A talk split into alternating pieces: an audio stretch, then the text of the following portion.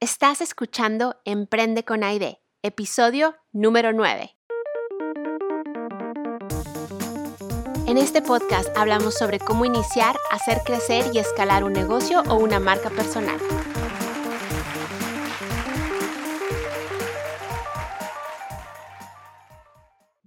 Imagínate saber desde que estás chiquita lo que quieres hacer de grande. Esto a mí se me hace súper interesante porque yo nunca he sabido lo que quiero hacer. Entonces, cuando conozco gente que me dice, sí, desde que tenía 7 años yo sabía que quería ser jardinera o yo sabía que quería ser ingeniero. Ese es el caso de mis papás, los dos, y de mi hermano el mayor. O sea, ellos siempre han sabido a lo que vinieron a este mundo. Yo no, como te digo. Pero la invitada que tenemos hoy, ella desde chiquita ya sabía lo que quería hacer. O sea, su historia es increíble por eso, pero también por todas las cosas que ella ha hecho para lograr sus sueños, porque no se ha limitado a los nos o a que las cosas no le salgan a la primera. Simplemente su historia está llena de valentía y de decir que sí, sin miedos. O con miedo, pero de todas maneras decir que sí. Espero disfruten la historia de Julia, la dueña de Cometa, una heladería que se encuentra en la Ciudad de México y mi favorita. Hola Julia, muchas gracias por aceptar y ser parte de esta nueva aventura y nada, gracias. Hola, gracias a ti por invitarme. Y quería preguntarte y empezar con que me contaras un poquito tú, ¿cómo se te ocurrió la idea de abrir una nevería? Claro. Bueno, la verdad es que siento que me tengo que ir un poquito más atrás de la idea de abrir una heladería, porque es como que un poco una continuación de las cosas que a mí me interesaban en mi vida, ¿no? No fue una casualidad.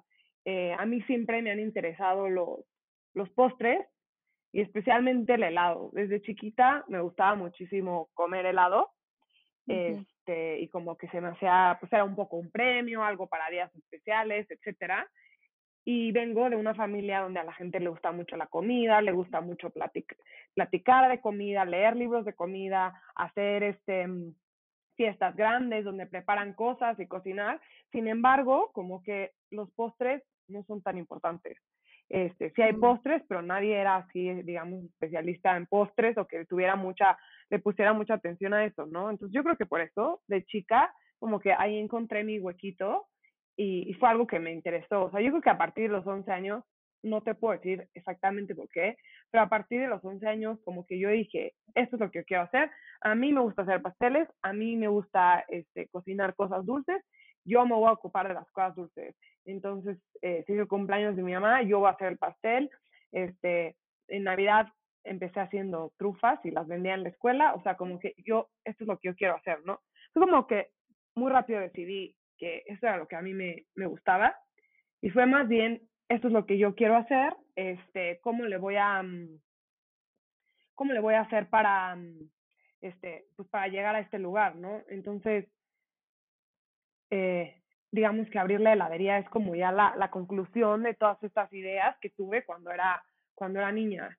Pero antes, bueno, perdón que te interrumpa, pero... No, adelante. Bueno, sí, yo cuando yo estaba chiquita no había computadora, o sea, bueno, sí había, pero no era como que nos metíamos en Google y a ver la receta de cómo hacer un pastel, ¿no? O sea... Uh-huh. Tenías que a fuerzas tener tu receta de la abuelita o algo así. O sea, yo estoy hablándote de mis tiempos, no sé cuántos años tengas. Yo tengo 35, pero yo no era tan 31, fácil. 31, entonces vivimos lo mismo, más o menos. Sí, o sea, no era tan fácil como, ¿sabes? Como ponerte nomás a decir, ay, sí voy a ponerme a cocinar ya un pastelazo o un flan de diferente, o sea, de otro sabor. Claro que los clásicos sí eran, pero ya buscar otras recetas era un poquito más difícil, ¿no? Y como niña, ¿cómo le hacías? Claro. No, pues te digo, en mi casa siempre había muchos libros. Tenía una abuela, que tiene el mismo nombre que yo, Julia, y ella le gustaba muchísimo cocinar, y antes de dormir leía libros de cocina. Entonces, siempre en casa de mis abuelos, hubo muchos libros de cocina, y yo siempre me iba a la parte de atrás, a leer las partes de los postres. Mi mamá tenía una muy buena receta de pastel de chocolate, una muy buena receta de flan. No digo que era buena, hacía cosas sencillas, pero era lo que a mí era lo que yo quería, en lo que me iba interesando. Y por ejemplo, la receta de trufas que empecé a vender en la escuela con mi hermana, es una receta de un Larousse de confitería, es un libro viejísimo, no sé de qué año será, pero apareció por ahí, yo creo que era de mi abuela, y pues vi una receta que no estuviera tan difícil, de algo que pudiera hacer que estuviera bien para la época navideña. Hoy en día sería muchísimo, es muy diferente una niña de 11 años que quiere hacer postres, ¿no? Te metes a Pinterest, ya tienes a todos los chefs en Instagram, o sea, como que es otro mundo, pero pues no sé, solita como que me empezaron a traer esas cosas, y entonces hubo un punto donde ya... donde pues la gente ya sabía, ¿no? Que, porque esto era, realmente lo decía y lo platicaba. Entonces, pues, de cumpleaños me regalaban tal vez un libro de cocina, o yo misma iba a las tiendas donde venden, ya sabes, los moldes y esas cosas, y escogía algo, como que solita me fui haciendo ese camino. Sí. Exactamente, no sé por qué, no hubo un momento, pero como que muy temprano lo decidí y me fui buscando las cosas que tuvieran que ver con eso.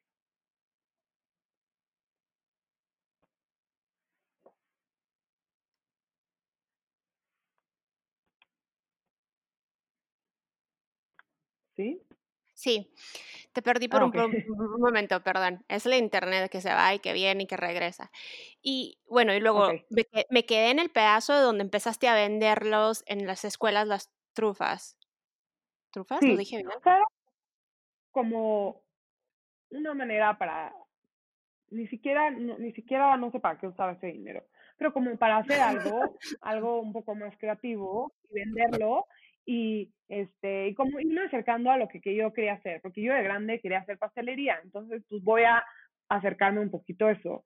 Entonces busqué una receta que más o menos pueda hacer, mi mamá me ayudó a encontrar unos papelitos para envolverlo, y todos los días regresando a la escuela, con mi hermana hacía unas trufas de chocolate, es una receta muy sencilla, las hacíamos, las envolvíamos, no sé qué haría, unas 10 bolsas o algo así, entre 6 y 10 bolsas, y al día siguiente las vendía, y así, y eso lo hice como 4 o 5 años. Te digo, no es que fuera la mejor ni nada, pero como que yo solita decidí buscarme ese camino y como de una manera decirlo en voz alta, irme acercando a las cosas, irlo buscando. Bueno, y también venderlo, ¿no? Porque a veces muchas veces es el miedo más grande que nos da, es de que, ay, ¿cómo voy a vender esto? Lo regalo. No, completamente. No sé yo en qué sea, pero bueno, supongo que es porque es común que se vendan galletas, chocolates, esas cosas, ¿no? Hoy en día no lo haría, Me imagino de 12 años ahí en el patio de la escuela con mis compañeros, vendo trufas navideñas, jamás lo haría. Pero, pero no sé, en ese momento me pareció una buena idea y lo hacía y pues mi mamá me ayudaba. O sea, me decía, te compré los moños para que hagas las bolsas, cosas así. Entonces, pues, no sé. Eras emprendedora. No haría, pero... Sí, eras emprendedora antes de ser emprendedora. Nunca lo había pensado. Sí, o sea, porque... Pensado, pero tal vez sí. Sí, sin vergüenza, sin nada, así a lo que va. Y bueno, o sea, tú ya sabías lo que quería hacer y cómo la haces ya cuando entras, o sea, cuando es hora de que terminas lo que viene siendo el bachilleres y que te toca entrar a la universidad, ¿qué decides ahí? ¿Entrar a la universidad a estudiar repostería o qué? Pues sí, yo siempre, o sea, sabía lo que quería, y no sé, es que últimamente he estado pensando en esa época y digo, qué rara manera de tomar las decisiones, pero pues sabía que quería pastelería, pero en México, bueno, mis papás estaban muy insistentes que querían que estudiara una licenciatura, y en México la carrera de pastelería como tal, había cursos y había cosas, pero una licenciatura no existía. Yo entré en el 2008 a la universidad y era justo el momento cuando empezaba todo el éxito de los chefs y empezaba el éxito de la carrera de gastronomía. Pero cuando yo entré a la universidad apenas iba a graduar una de las primeras generaciones de gastronomía. Entonces como que era algo más o menos nuevo. Entonces yo estudié en realidad hotelería. Siempre sabiendo que me quería dedicar a la cocina, pero en ese momento pensé, pues voy a estudiar hotelería como tener un poco más la parte administrativa, y también todas mis optativas y todo va a ser de cocina. Y eso fue lo que hice y me gustó mucho. Hoy en día, bueno, sin duda me ha servido, pero hoy en día no sé si lo repetiría, pero en ese momento eso fue lo que hice. Y luego terminas si te gradúas con de esta carrera y sí. Luego cómo y luego empiezas luego y ya con los conocimientos. Sí, cuéntame, perdón. Antes de graduarme, yo siempre que yo podía tomar las optativas de de cocina, y en un momento en mi escuela ofrecía un intercambio a Francia. Este es un intercambio que yo no conocía a nadie que se hubiera ido, de generaciones arriba o de mi año, nadie que yo conocía se había tomado la oportunidad de irse a Francia, y yo dije, pues me voy. Entonces era una escuela y luego hacías prácticas en un hotel. Y como que llenabas un papel casi que con pluma y te ponían en contacto con la escuela y ya te ibas. Y yo en la escuela les dije como, yo quiero cocina, lo que a mí me interesa aquí es venir a cocinar. Lo mismo en las prácticas. Entonces ahí tuve una muy buena oportunidad de, pues primero un poquito en la escuela, pero sobre todo trabajar en un hotel, con un muy buen restaurante y con un muy buen chef pastelero, que fue como mi primera experiencia en una cocina, y dije, sin duda, esto es lo que quiero, ¿no? Quiero aprender como de un gran chef, quiero aprender a hacer todas estas cosas de pastelería. Terminó ese año y regresé a México, y como que me faltaba un año para terminar la licenciatura, la terminé, pero me fue un poco difícil, como que no encontraba en México cómo regresar a este mundo de el chef pastelero en un hotel, en Francia, ¿no? Como que no sabía cómo buscar eso en México, no sabía qué hacer, sabía que era lo que quería, pero no encontraba cómo meterme. Y una vez más, sí había internet, obviamente, en ese momento, pero no había tanto internet, no había tantos chefs famosos, no era como que los restaurantes tenían páginas de internet con contacto, ¿sabes? Entonces yo no sabía cómo hacerlo. Entonces,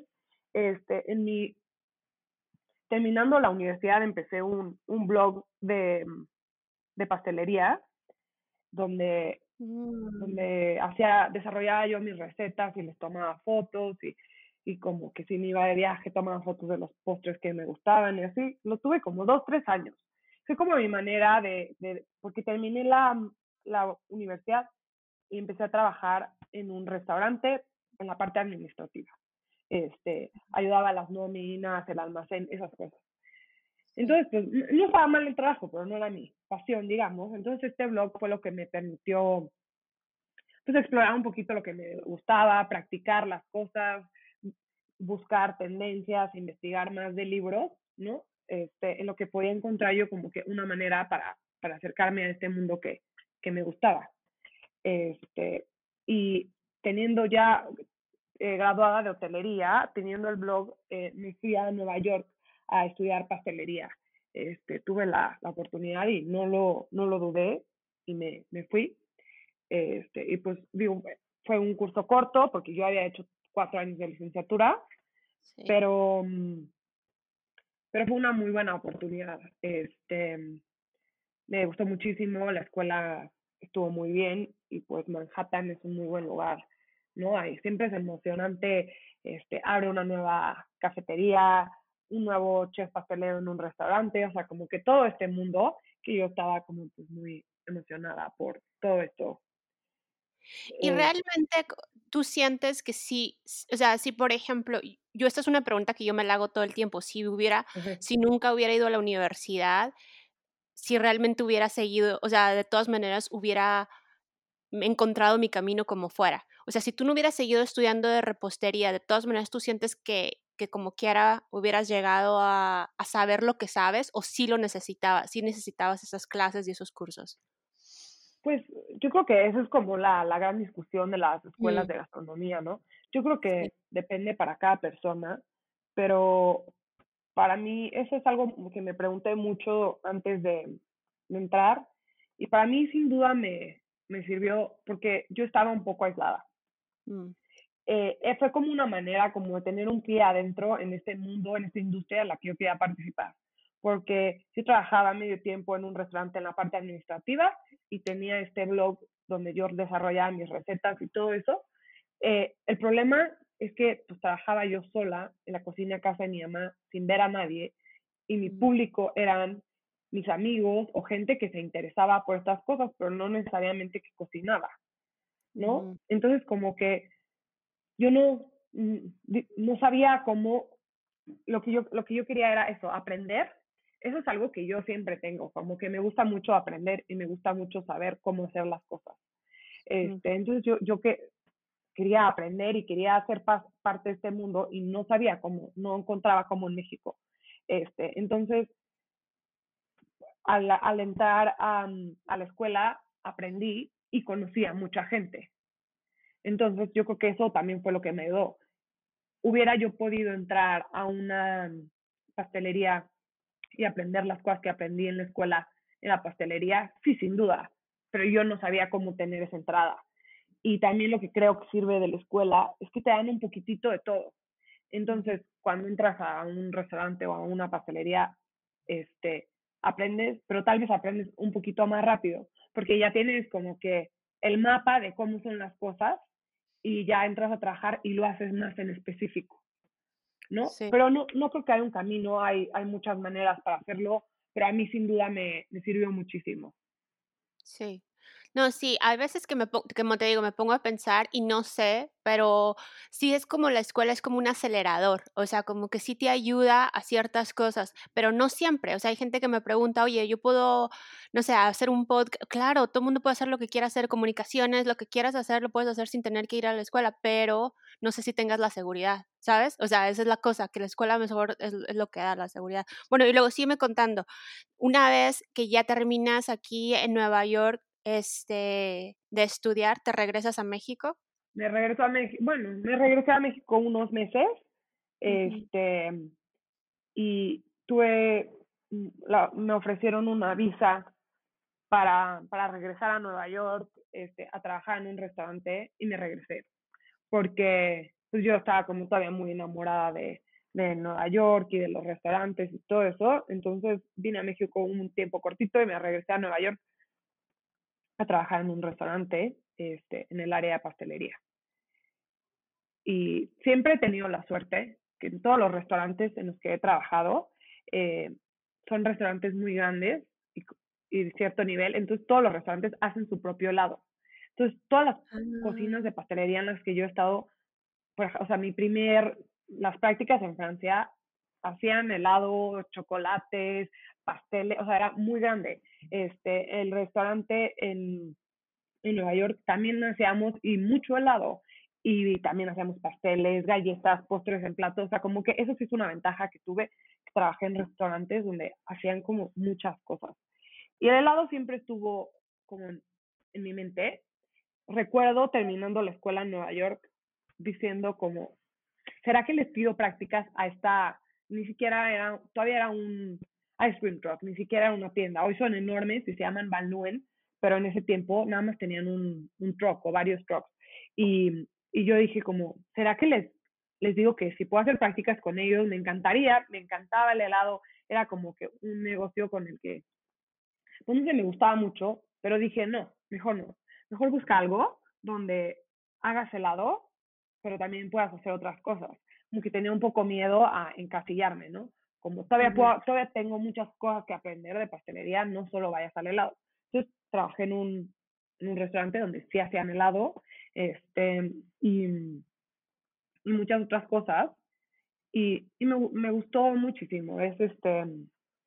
Fue una muy buena experiencia, como que, digamos, nunca tuve dudas, ¿no? De si eso era lo que quería hacer. Mi problema siempre fue cómo voy a seguir haciéndolo, no como que esto me gusta o no me gusta. Como voy a conseguir otra visa, voy a regresar a México a encontrar otro trabajo, pero sin duda eso era lo que yo quería hacer. Entonces, después de un año, regresé a México. Y una vez que regresas a México, ¿encuentras inmediatamente trabajo? ¿Ya sabías dónde querías trabajar o cómo es ahí?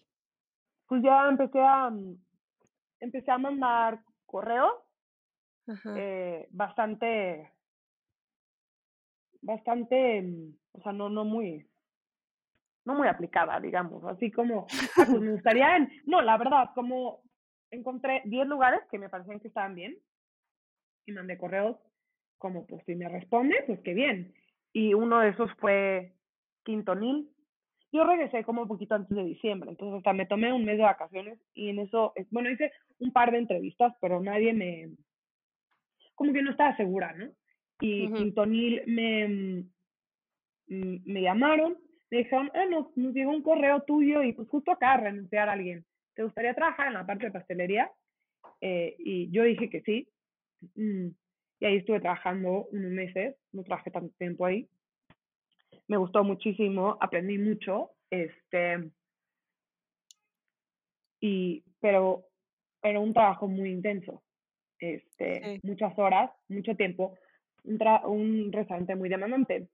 Entonces, como que ya me puse a pensar, bueno, a ver, ya me fui al extranjero, ya regresé, ya estoy trabajando en un restaurante, pero ¿cuál va a ser mi plan, no? ¿Qué es lo que quiero hacer? No, esto no podía concretarlo. Y un día en el vestidor, ya estaba agarrando mi mochila, y una de las chicas que trabajaba conmigo me dijo, oye, Julia, ¿y tú te volverías a ir al extranjero? Y yo le dije, no creo, la verdad no creo. La única manera por la que yo me volvería a ir es si consigo un trabajo con un heladero que me dijera, ven y trabajas conmigo haciendo helados. Solo así me iría.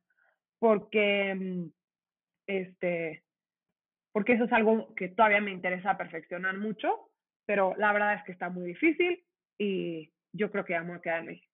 Y dije esto en voz alta y una semana después me habló un amigo mío que yo conocí en Nueva York, pero él es francés, que acaba de entrar a trabajar con un heladero y que tenían un puesto disponible, que si yo quería, me podía ir a trabajar a Córcega, pero tenía que llegar ahí en 2 semanas. Entonces fue ahí donde empezó. ¡Wow! Sí. Se me puso la piel chinita, no manches. Sí, es como muy, muy claro en mi vida, donde tú, no se dice, es como estas cosas como de decretar o tú escoger tu camino. O sea, realmente lo quería y pasó, ni siquiera lo busqué. O sea, son de las cosas que a veces piensas, no sé si es suerte, es casualidad, pero como que es algo que tenía que pasar. Y es un poco lo que me ha pasado con mi negocio, ¿no? Que es suerte, pero también es algo que quieres tanto y lo piensas tanto que se concreta. Entonces fue así como donde ya me empecé a encaminar más en la heladería. Fui a Córcega a trabajar con un heladero. Me gustó mucho porque como yo venía a trabajar en los restaurantes haces como un poquito de todo, ¿no? Un poquito de helado, un poquito de pasteles, un poquito. Y cuando ya trabajas en una boutique que se especializan en un producto, en este caso el helado, puedes aprender todo de una cosa, que es algo que me parece muy interesante la pastelería, ¿no? Puedes ser especialista en dulces, puedes ser especialista en helado, donas, en chocolates. Sí, o sea, como en la misma pastelería hay muchas disciplinas, y cada una es muy específica y cada quien tiene sus talentos para sus cosas. Yo muy rápido me di cuenta que el chocolate no era lo mío, no soy buena con el chocolate. Medio que le sé, pero la verdad es que no, o sea, como que no le agarro. Y hay gente que es muy buena. Sí. Entonces, como que, pues, me puse a trabajar con este heladero. Fue bastante intenso, pero aprendí muchísimo y tuve la oportunidad de trabajar en Córcega, que es esta isla que pertenece a Francia, pero tiene un clima mediterráneo muy bueno, es un clima muy noble, entonces hay muy buenos productos para trabajar. Tienen una menta originaria de ahí buenísima, tienen frutas muy buenas, por ejemplo plantan kiwi, que no es originaria de ahí, pero crecen frutas muy buenas. Entonces como que eran helados muy enfocados en los productos de calidad. Y fue ahí donde yo pensé, pues en México tenemos muy buenos productos, tenemos muy buena fruta, tenemos la vainilla, tenemos el chocolate, ¿no? No tenemos tal vez el conocimiento, o no nos aplicamos tanto en cómo hacer un helado, pero es que tenemos productos, los tenemos. Sí. Y bueno, terminó la temporada de trabajo fuerte, vino como el invierno, y entonces este chef se estaba expandiendo y me ofrecía un trabajo en lo que terminaba su expansión, era un trabajo de venta en tienda. Y ya una vez que crecía un poco más la empresa, ya regresaría yo a la cocina. Y fue una decisión muy difícil, porque yo decía, pues ya estoy trabajando en Francia, es el sueño, ¿no? Estoy trabajando con chefs franceses, en pastelería francesa, pero no quería yo trabajar en una tienda. Entonces, no sabía qué hacer, no sabía decir, bueno, me regreso a México, pero ¿qué voy a hacer en México? O busco otro trabajo en Francia, pero pues, ¿cómo busco otro trabajo? Porque fue una decisión bastante difícil. Y decidí venir a México a pasar Navidad, ¿no? Entonces vine a México y ya estando en México, como que pues yo estaba platicando un poco de esto, como no sé qué hacer, quedarme en esta empresa, buscar otro trabajo, me gusta mucho, pero quiero crecer, no quiero hacer lo mismo o otra cosa que no me guste. Y como que me decían mucho como, bueno, abre tu heladería. Y yo pensaba, pues sí, pero ¿cómo, no? ¿En dónde? O sea, como que una cosa es saber hacer helados y otra cosa es abrir un negocio. Es y totalmente bueno, diferente, o sea, no sé. Es pero totalmente diferente. Sí, pero son muchos restaurantes quiebran, porque sí. Ajá. ¿Y luego? Bueno, lo que estaba viendo esto, una persona que yo conozco quería rentar un local, que es un pequeño local que está en la calle de Colima, que es donde yo tengo mi tienda, ¿no? Y dijo, no, pues es que a mí me gustaría rentarlo para algo chiquito, ¿no te gustaría aquí abrirlo? Entonces fue ahí donde dije, esta es otra oportunidad que no puedo dejar pasar. O sea, es un local ubicado en una de las mejores calles, donde yo ni lo hubiera podido encontrar, y no te lo están ofreciendo a ti. Entonces, como que esto no se va a presentar dos veces, tómalo. Entonces, como en enero, dije, ok, me quedo en México y pues voy a empezar esto. Entonces, digamos que en enero empecé ya formalmente a trabajar en esto y abrí en septiembre. Entonces me tomó como 8 meses más o menos. Y pues sí, obviamente que nunca estás preparado para esto, o bueno, yo no estaba. Todo es como que todo es nuevo, ¿no? Y pues... Cuando, perdón que te interrumpa, una pregunta, por ejemplo, yo nunca he abierto un negocio en México y siempre hay mucha gente en México que me pregunta, oye, porque aquí en Estados Unidos es muy fácil, o sea, literal, te metes a un website y le pones tu nombre, pagas lo que tengas que pagar, hagas un seguro para tu negocio y pum, ya tienes negocio, o sea, así, literal, toma, ¿qué? 45 minutos, sin mucho, porque tienes que leer algo, ¿verdad? Pero no sé cómo sea en México, o sea, tú decides, voy a tener una heladería y igual es así de rápido, de meterte en un website y boom, boom, chiquitita, boom, boom, ya tienes tu...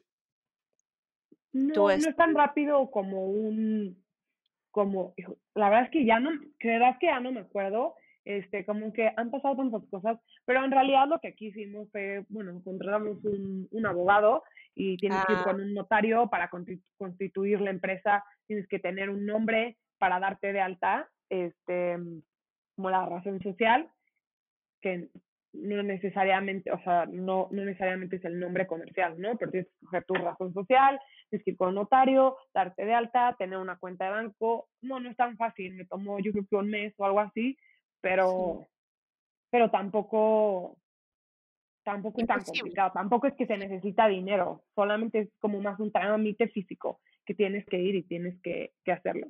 Ah, órale.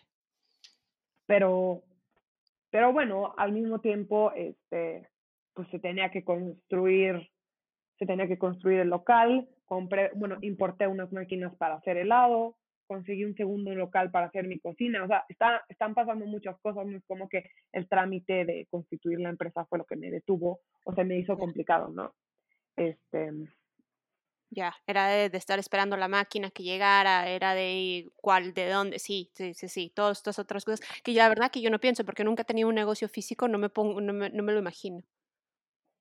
Sí, exacto, y bueno, en el caso de mi heladería, yo quería hacer helado tipo europeo, entonces las máquinas sí son importadas, sí tardan meses en llegar, pues construirla, bueno, adaptar la cocina, ¿no? Que tenga ventilación, que tenga un congelador, que tenga todo eso, que para mí eso fue un una curva de aprendizaje muy grande porque pues, nunca lo había hecho, pero en realidad nadie nunca lo ha hecho hasta que lo hace por primera vez, ¿no? O sea, todo el mundo tiene una primera vez.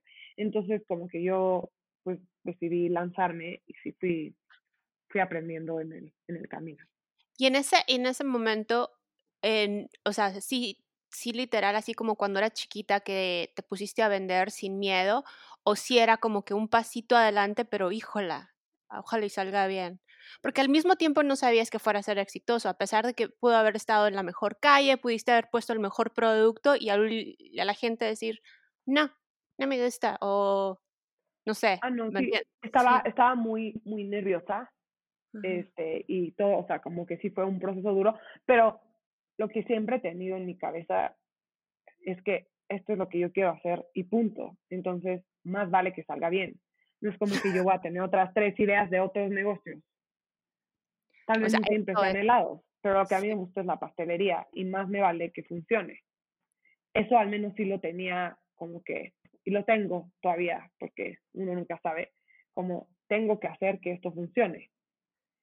Entonces al menos era este pensamiento, y yo me acuerdo que un día estaba hablando con mi papá y le dije, es que como que siento que para abrir un negocio, como que ya una vez que decides, es como que lanzarte al precipicio y no sabes qué va a pasar, pero yo siento que, o sea, ya me lancé, pero como que sigo flotando, o sea, no sé en qué momento, en qué momento voy a caer y en qué voy a caer. Es algo difícil y algo que a mí me pasó es, no sé, los primeros días que abrimos, como que yo estaba en la tienda, llegaron personas y como que compraban litros de helado y yo no podía creerlo.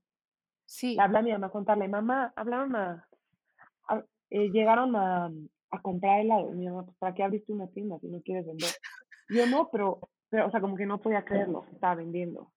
Sí, no, o sea, pero sí te entiendo, te entiendo totalmente porque es de que pensaste que iba a ser un poquito más difícil a lo mejor, o sea, de que vas a tener que salir a la calle a gritar helados o algo para que llegara la gente, pero no, empezaron a llegar y así de que wow, están comprando.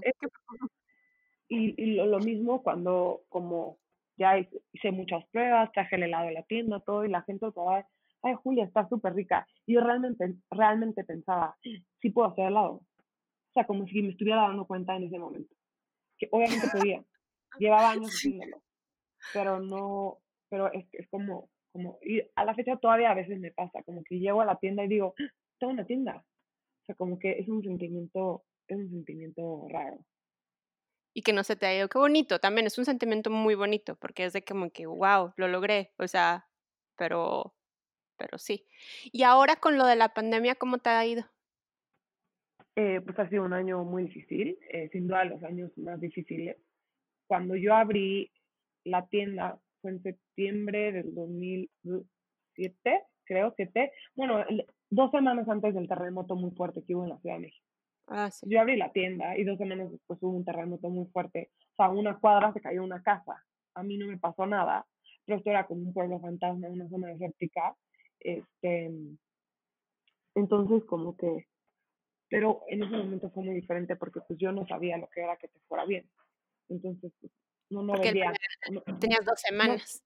No vendía nada, pero yo no sabía si era por el temblor, porque la gente no me conocía, o sea, como que, ¿no? Entonces, y digamos que para febrero ya empecé a tener buenos clientes y me empezó a ir bien.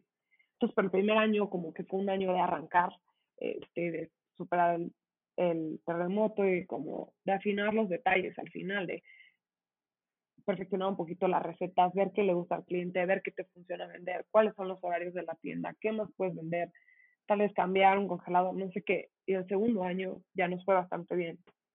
Y el tercer año, que fue era el año en el que yo iba a abrir una segunda tienda y ya como que crecer un poco más, ¿no? Dejar de ser esta empresa chiquita. Estaba, digamos que el dinero que la empresa ganó en el segundo año, lo había yo juntado para este crecimiento.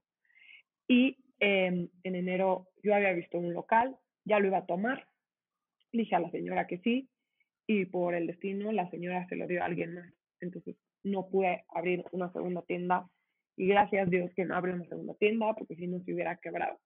Entonces, digamos que empezó todo esto del coronavirus. Nosotros cerramos unos meses. O sea, literal, sí tuviste que cerrar meses. Sí, tres meses cerramos. Hacíamos pedidos a domicilio una vez a la semana y se podía pasar a recoger helado una vez a la semana, como un poco para cubrir gastos. Pero sí, no había nadie en la calle. Y al final, digo, esto no termina, pero y al final, pues hay personas que trabajan en la tienda, no soy solo yo, ¿no? Entonces, como que, okay, yo me arriesgo todo por mi negocio, pero las personas que trabajan, que son chicas jóvenes, que la mayoría de ellas estudian, que ellas porque tienen que arriesgar su salud, la de su familia, por venir a abrir una tienda y vender muy poquito porque no hay nadie en la calle.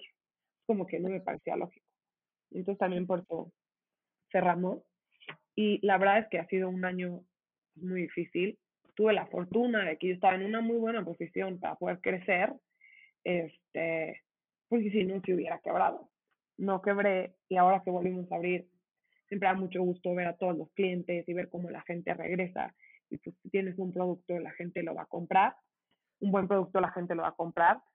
Pero yo no siento que hayamos terminado, o sea, que ya esté todo atrás. Las cosas todavía siguen muy difíciles en la Ciudad de México. Y pues, no sé, cierro el año diciendo que qué bueno que nos quebramos, qué bueno que podemos abrir otro año más y continuar haciéndolo, pero sin duda pues todavía vienen muchos desafíos. ¿Y estás pensando como en hacer, no sé, o sea, cambiar el modo en el que está hecho el negocio, porque ahorita es un local, ¿no? O sea, se tiene que viajar a la Ciudad de México para comprar el producto y no hay manera de cambiar el estilo, de que sea de otra manera, no sé, online o algo. ¿No has pensado en algo así, en otra idea? ¿O el hecho del que está ya está establecido, la manera de crecer es otro local? O sea, Bueno. Ajá.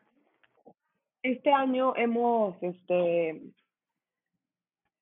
diversificado un poquito, porque han cambiado un poco los negocios, ¿no? Entonces ahora hay más tiendas gourmet, entonces estamos en tiendas gourmet, estamos en otros puntos de venta donde la gente puede pedir por las aplicaciones, ¿no? Entonces estamos como más accesibles, a proporción guardada, porque estamos empezando esto, ¿no? No es como que estemos accesibles en toda la ciudad, pero estamos más accesibles a otras personas.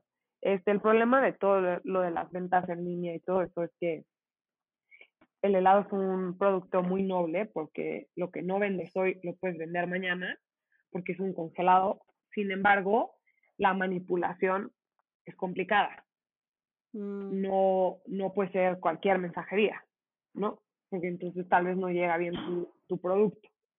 Entonces, sin duda es algo en lo que me gustaría explorar. Pero es un poquito complicado por eso. Este ha sido como que un año de como sobrevivencia, digamos. Y pues logramos sobrevivir, y sin duda en enero es el momento para ver cómo nos podemos expandir y qué otras cosas podemos hacer.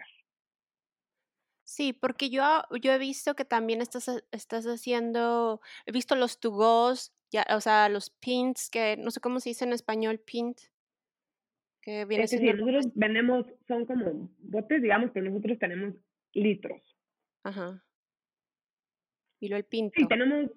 Sí, tenemos litros para llevar, que los pueden pedir por las diferentes aplicaciones. Estamos en varios puntos, estamos en varias tiendas gourmet, y también en nuestra propia tienda se puede llevar tener todo para llevar. Súper. Bueno, por último, a mí me gusta un podcast que se llama How to Build This, y ahí el muchacho siempre hace una pregunta y dice, y estoy haciendo la misma pregunta yo, y la pregunta es, ¿cuánto % de tu éxito se lo acreditas a la suerte y cuánto a tu inteligencia? Qué difícil pregunta. Es que yo creo que sí, obviamente creo que he tenido mucha suerte, pero también creo que de una manera consciente y de una manera inconsciente me he construido esta suerte. Pensaba, por eso digo que la idea del negocio empezó cuando yo era muy chica, porque durante mucho tiempo estuve teniendo estos pensamientos y estuve poquito a poco trabajando sobre eso y creándome esa suerte. Ahora, además de eso, he tenido muy buenas oportunidades, sí, pero no creo que la suerte llega nada más así. Yo creo que la tienes que estar buscando, digamos. Y yo ya llevaba muchos años buscándolo, estaba muy enfocada. Entonces creo que eso tiene que ver, ¿no? Y pues es lo mismo que la inteligencia, ¿no? Si una persona es inteligente, o si una persona es enfocada, o si una persona busca cosas, pues la suerte llegará. Que digo, ahorita hablamos de las buenas cosas, pero en el camino también hubo malas cosas, ¿no? No solo es bueno, o sea, también ha habido cosas que se podrían considerar mala suerte, pero yo creo que hay gente, bueno, en mi caso no puedo hablar por los demás, pero en mi caso he tenido muchísima suerte, pero porque yo lo busqué, porque yo estaba pensando en eso y porque yo lo quería, y creo que eso pues tiene que ver con la inteligencia, ¿no? No creo que se puede separar uno del otro. No, y sí, súper de acuerdo contigo, y el enfoque que tú tienes es increíble, es de admirarse, o sea, sí, hablando contigo se siente, no sé, es como enfoque láser, ¿sabes? Entonces también es... Sí, no, entonces eso ayuda mucho, porque sí, igual puede ser suerte o puede ser que tienes el enfoque y eso es lo que ves, estás viendo y estás atrayendo las cosas, pero porque tú misma estás súper enfocada en ese mismo camino, entonces por eso. Pero sí, me imagino que también hubo unas cosas que no estuvieron tan chidas y pues nada, te tomó volverte a enfocar y ya, y listo, como esto, como lo del COVID, ¿no? O sea, ¿quién sí lo iba a esperar? Pero aquí sigues. Sí, exacto. O sea, y así con ganas y decir, bueno, pues ahí vamos a hacer lo que vamos a hacer y ya, y listo. Perfecto, bueno, muchísimas gracias. Y muchísimas gracias. No, gracias a ti. Este episodio está patrocinado por HoneyBook. HoneyBook es el sistema que yo uso para manejar a todos mis clientes. HoneyBook ayuda a emprendedores creativos y autónomos a obtener más clientes, gestionar proyectos y recibir pagos, todo desde un solo lugar. HoneyBook, como miel y libro en español, es un software de gestión empresarial donde puedes automatizar tu calendario de trabajo y estar al tanto de todas tus tareas pendientes. Te ahorra tiempo y dinero para que tú puedas crecer tu negocio. Si quieres probar HoneyBook completamente gratis, vete a bimasosho.com/honeybook y no se te olvide suscribirte a este podcast y por favor escríbeme un review, te quiero mucho.